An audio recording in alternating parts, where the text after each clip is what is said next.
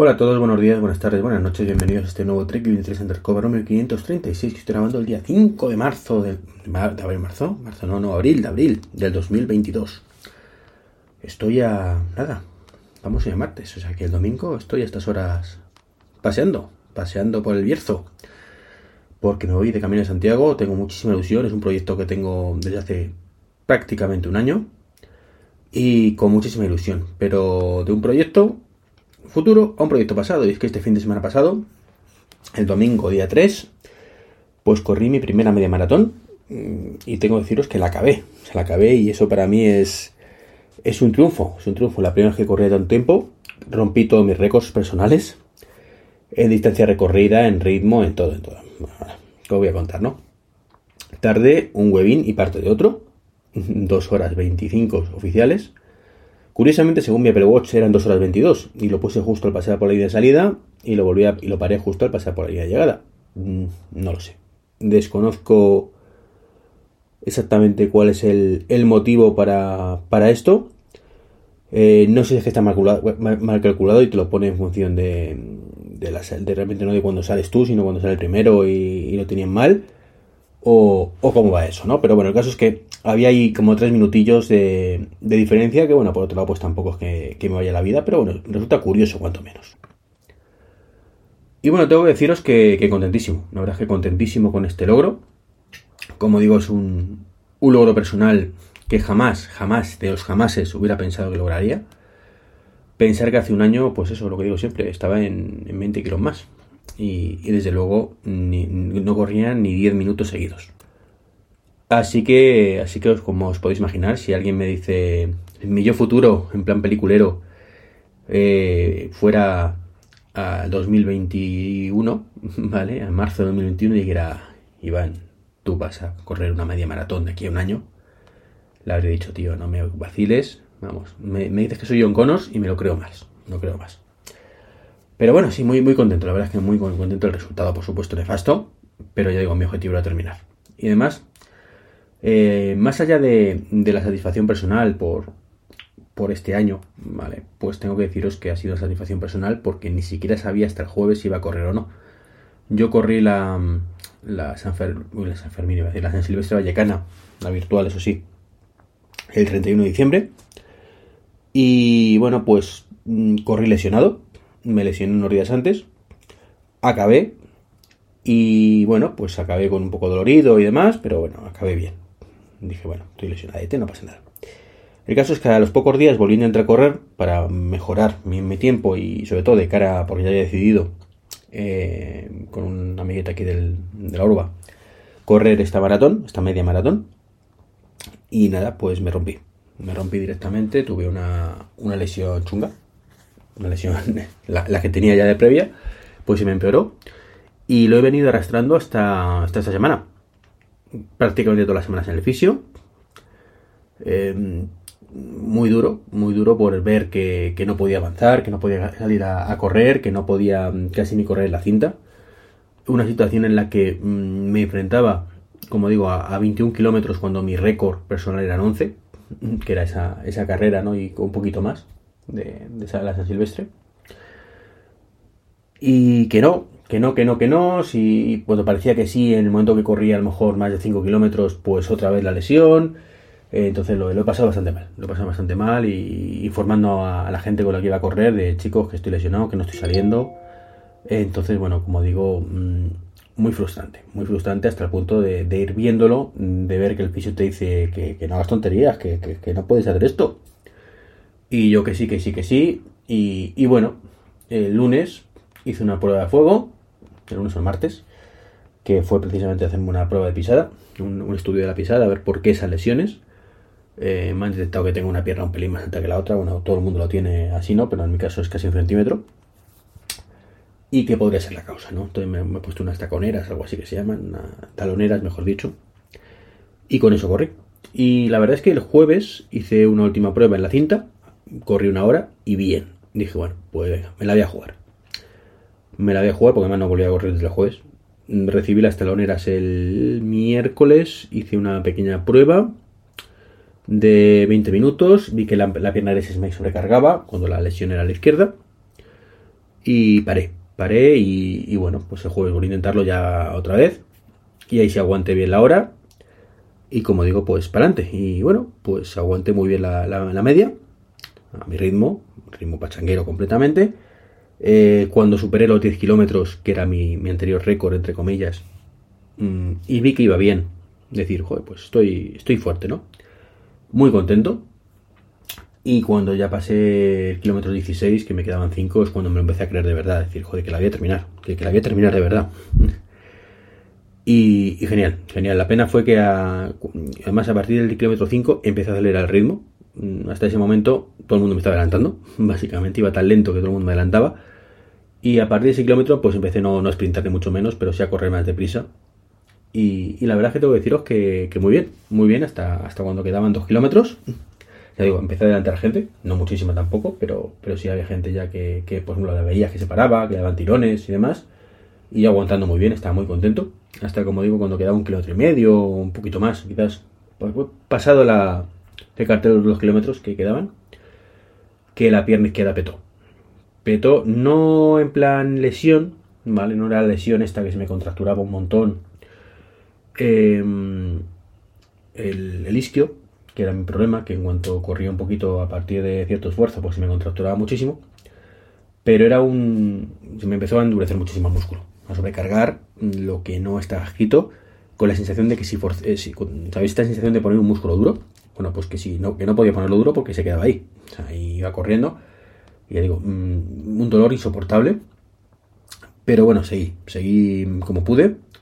Hubiera podido, como digo, si hubiera podido sprintar ese último kilómetro y medio, que era mi idea, pues evidentemente habría quedado mejor, pero no pasa nada. Eh, de hecho, en un momento dado, pues había, había gente patines por ahí con reflex y cosas de estas, pues aquí no necesitaba. Y me, me dije, no, te echo un poquito. Y digo, no, no, ya aguanto hasta el final. O sea, lo último que quería era pararme. Digo, no quiero pararme porque si me paro ya no, no arranco, ¿no? Así que nada, llegué como llegué, pero llegué. Así que ahí estoy, súper contento, un jabato. Y bueno, pues esta mañana pues he visto que había una aplicación que se llama Pico, donde podía ver mis fotos, mis fotos. Yo pensando que, bueno, es una, media maratón, me, me costó 36 euros algo así inscribirme. Con eso te da una camiseta. Em, y bueno, pues, y pues eso, este, y podías correr la carrera. La camiseta preciosa, la verdad es que me encanta. Además es tejido este que me gusta un montón para, para correr y para llevarlo. De hecho me lo voy a llevar para el Camino de Santiago, porque abultan muy poquito. Las camisetas térmicas o este estilo son geniales porque no se arrugan y además abultan poquísimo. O sea, te entra casi en un bolsillo, ¿no? Así que genial. Y bueno, pues había gente por ahí haciendo fotos, eh, ya yo pensando que, bueno, pues que luego podríamos ver esas fotos, pero resulta que no. Resulta que han tenido que tener un acuerdo con esta empresa que se llama GetPico, que yo entiendo que todo tiene que cobrar por su trabajo, pero claro, mm, de verdad me quieres cobrar, o sea, te metes en la página web, metes tu dorsal y salen todas tus fotos, más o menos, ¿no? Y claro, yo lo único que veía, eh, veo de pronto que son 20 pavos por descargarme todas las fotos. Así directamente. Por supuesto no se pueden ver prácticamente, solo, solo intuyes que eres tú. ¿Vale? Tiene una marca de agua muy, muy, muy, muy, muy, muy molesta. Así que, pues con todo de mi corazón, pues no la voy a coger, evidentemente. O sea, yo soy el primero que quiero pagar por el trabajo de la gente, pero entiendo que con 35 euros de precio de carrera, esto debería ser otra cosa. Vale, es cierto que a lo mejor me diréis, es que vas a pocas, son mucho más caras. Mm, puede ser, pero sigue pareciéndome caro. O sea, pagar 35 euros por correr, pues me parece caro. Si queréis que os diga, ¿no? Que Sandra con gusto no pica, que te lo pasas bien, que es un reto personal, sí, pero mm, son 35 euros. Eh, entonces, bueno, pues, pues nada, pues una pena que, se quiera abusar, entre comillas, de esto, porque ya digo, me parece que 20 euros por. ¿Cuántas fotos son? ¿10 fotos? ¿12 fotos? ¿15 fotos? Me da igual, son digitales, o sea, no tienes que imprimirlas siquiera, ya las has hecho. Pues hombre, creo que teniendo en cuenta que has hecho la carrera y te has gastado ese dinero, podrían haber llegado a algún tipo de acuerdo mmm, que fuera algo más económico. O sea, si esta misma foto me cuesta 9 euros, pues me lo pienso. Si cuesta 6, lo hago seguro, ¿no? Eh, pero 20, pues es que me parece desproporcionado. y además es que mm, el trabajo ya lo han hecho. O sea, es que, ya está hecho el trabajo. Ya no es un tema de, de que te vaya a costar más, no, ya lo has hecho. Esto es como del parque de atracciones, bueno, que supongo que, lo tienen medido, ¿no? Que, te cobran a 9 pavos una foto, una foto que ya han hecho, mm, y con la gente que lo paga, pues compensan todo eso. Yo quiero pensar, de verdad, que si en vez de 9 costara 6, vendería muchas más fotos. Y compensaría esa, precio, esa diferencia de precio, pero bueno, supongo que lo tendrán estudiado y se habrán dado cuenta que no es así, ¿no? Eh, bueno, yo puedo deciros el ejemplo de mi libro. en mi libro no es así. Es el libro que, puse gratuito hace, hace un par de podcasts. Mm, yo lo tenía inicialmente la versión anterior a 3 euros. Em, y vendí más, evidentemente, que cuando lo subí a 4, pero tampoco hubiera vendido mm, muchos más si hubiera, si hubiera puesto el mismo precio, ¿veis? ¿Me entendéis? Eh, se, ha, disparado el precio, o sea, la descargas ahora por el tema gratuito, ¿no? Pero Económicamente hablando, mm, lo cierto es que no compensaba ponerlo a 3 respecto a 4. Esos son mis estudios, ¿no? Pero, bueno, como digo, mm, en este caso concreto a lo mejor era diferente, no lo sé, no lo sé. En fin, y nada, esto es un poquito lo que quería comentaros a nivel personal. Como digo, mucho, mucho orgullo, mucha satisfacción. Pero la noticia de hoy, que es Monkey Island, Monkey Island. O sea, yo ayer mm, estaba que no me lo creía, ¿no? Cuando de pronto Casualmente estaba, iba a grabar, o estaba en ese momento empezando a grabar un podcast con, los amigos de Mac Illustrated, que estuvo además Pedro Aznar, amigo Pedro y... Ay, qué tiempos, qué tiempos, estaba viendo el Monkey Island. La verdad es que estoy entusiasmado. Estoy, bueno, estaba grabando, perdón, con, Pedro Aznar y con Víctor Abarca. A Víctor no le conocía y un tío maquísimo. Eh, así que genial, me lo pasé muy bien. Y en ese momento vi en Twitter mm, pues un, retweet de, que Ron Gilbert pues había anunciado Monkey, Return to Monkey Island en 2022. Creí que sinceramente era, un fake, ¿no? Directamente. O sea, pensaba que era una coña. Y, tuve que meterme en la página oficial y ver que no, que era cierto, ¿no? O sea, mm, puedo decir que The Monkey, The Secret of Monkey Island, que fue el, juego original, creo que fue del año 90, 89, 90, 90, creo que fue 90, 89, 87, fue el de Indiana Jones, ante las Crusade. Eh, es un juego que cambió la vida a mucha gente, a mí el primero, por lo que supuso. ¿no? Veníamos también ya de sistema Scam, este, o Scrum, algo así que se llamaba, con, con los Indiana Jones y demás, y, el día de Tentáculo y todo esto, no, Maniac Mansion, el Tentáculo creo que fue posterior. Juegos tipo aventura gráfica, y a mí me enganchó muchísimo, muchísimo. O sea, yo lo tuve piratilla, como todo lo que tenía en aquella época, pero pero me entusiasmó, me entusiasmó, lo, jugué yo que sé cuántas veces. los chistes eran buenísimos, eh, era, era brutal, brutal. Y, bueno, pues luego vino la secuela, La venganza de Lechak, y luego vinieron ya otros juegos que no estaba Ron Gilbert involucrado. Y lo cierto es que ya no era lo mismo.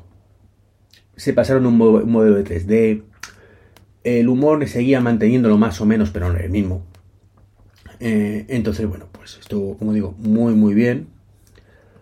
Eh, jugué el 3 y el 4 creo que ya no, no lo terminé. O sea, no, no, era lo mismo. No sé, no, sé qué pasaba, pero no, ya no se había perdido un poquito la esencia, ¿no? Pero bueno, era Monkey Island y me encantaba igualmente, ¿no? Eh, entonces, bueno, es cierto que cuando lo sacaron incluso para iOS, y yo me, lo compré, la, ahí sí me, pagué la aplicación y luego lo retiraron y ya no tengo acceso a ello, pero bueno. Y también me lo bajé en su momento para el Mac, sea, nunca lo, más lo volví a jugar por falta de tiempo. Eh, pura nostalgia, más que otra cosa. Pero, pero digo que, muy bien. Es un, es un, juego que me encanta y, os recomiendo a todos, ¿no? Es cierto que, bueno, hoy en día tampoco a lo mejor es el mismo mecanismo, tampoco tendría el mismo sentido, era pero yo digo, mm, el cómo pensabas, en cómo, no sé, me, encantaba esa sensación, ¿no? Sí, de viejuno, esta sensación de viejuno hace 44 años ya que tengo. Y esto fue en, el 90, como digo, o sea que 32 años. Hmm, se dice pronto. Entonces, bueno, pues, pues cuando yo vi la noticia ayer, pues me vine arriba, dijo, madre mía, madre mía, Dios. Em, sinceramente, espero que salga para Mac porque creo que es el primer juego que me voy a comprar en muchísimo, muchísimo, muchísimo tiempo y el primer juego que voy a jugar de verdad en muchísimo, muchísimo tiempo. Mi época gamer, si se puede llamar así, hace muchos años terminó. Yo nunca me enganché a las consolas porque no tenía tiempo para ello. Tuve la Xbox original y en plan piratilla como, como Media Center, además. O sea, mmm, le digo, Ron, gracias, tío, gracias. Thank you very much. O sea, mmm, lo quiero ya, de verdad, lo quiero ya. Y eso que tengo poco tiempo, pero eh, es juego voy a comprar, que solo sea porque es de Ron Gilbert y, y, devolverle de alguna, de alguna manera a este hombre todo lo que, lo que hizo por mí en, mi juventud, ¿no? Iba a decir en mi infancia, pero bueno, en aquel momento yo tenía ya 13, 14 años. 13 para 14. Así que es más juventud que infancia, pero bueno, mmm, son tiempos que, bueno, nunca volverán, evidentemente. Tampoco quiero que vuelvan, os digo sinceramente. Yo cuando, cuando alguien me dice, ojalá volviéramos al colegio, ni de coña. O sea, yo no cambié mi vida actual por esa ni de coña. O sea, he tenido momentos mejores y momentos peores en mi vida, pero vamos, mmm, el colegio no fue ni mucho menos de los mejores, ¿no? Eh, entonces, bueno, pues, de verdad, mmm, muy, muy atentos, muy atentos a, esta, a este Monkey Island y deseando que salga. Pues nada, esto es todo. Un saludo y hasta el próximo podcast. Chao, chao.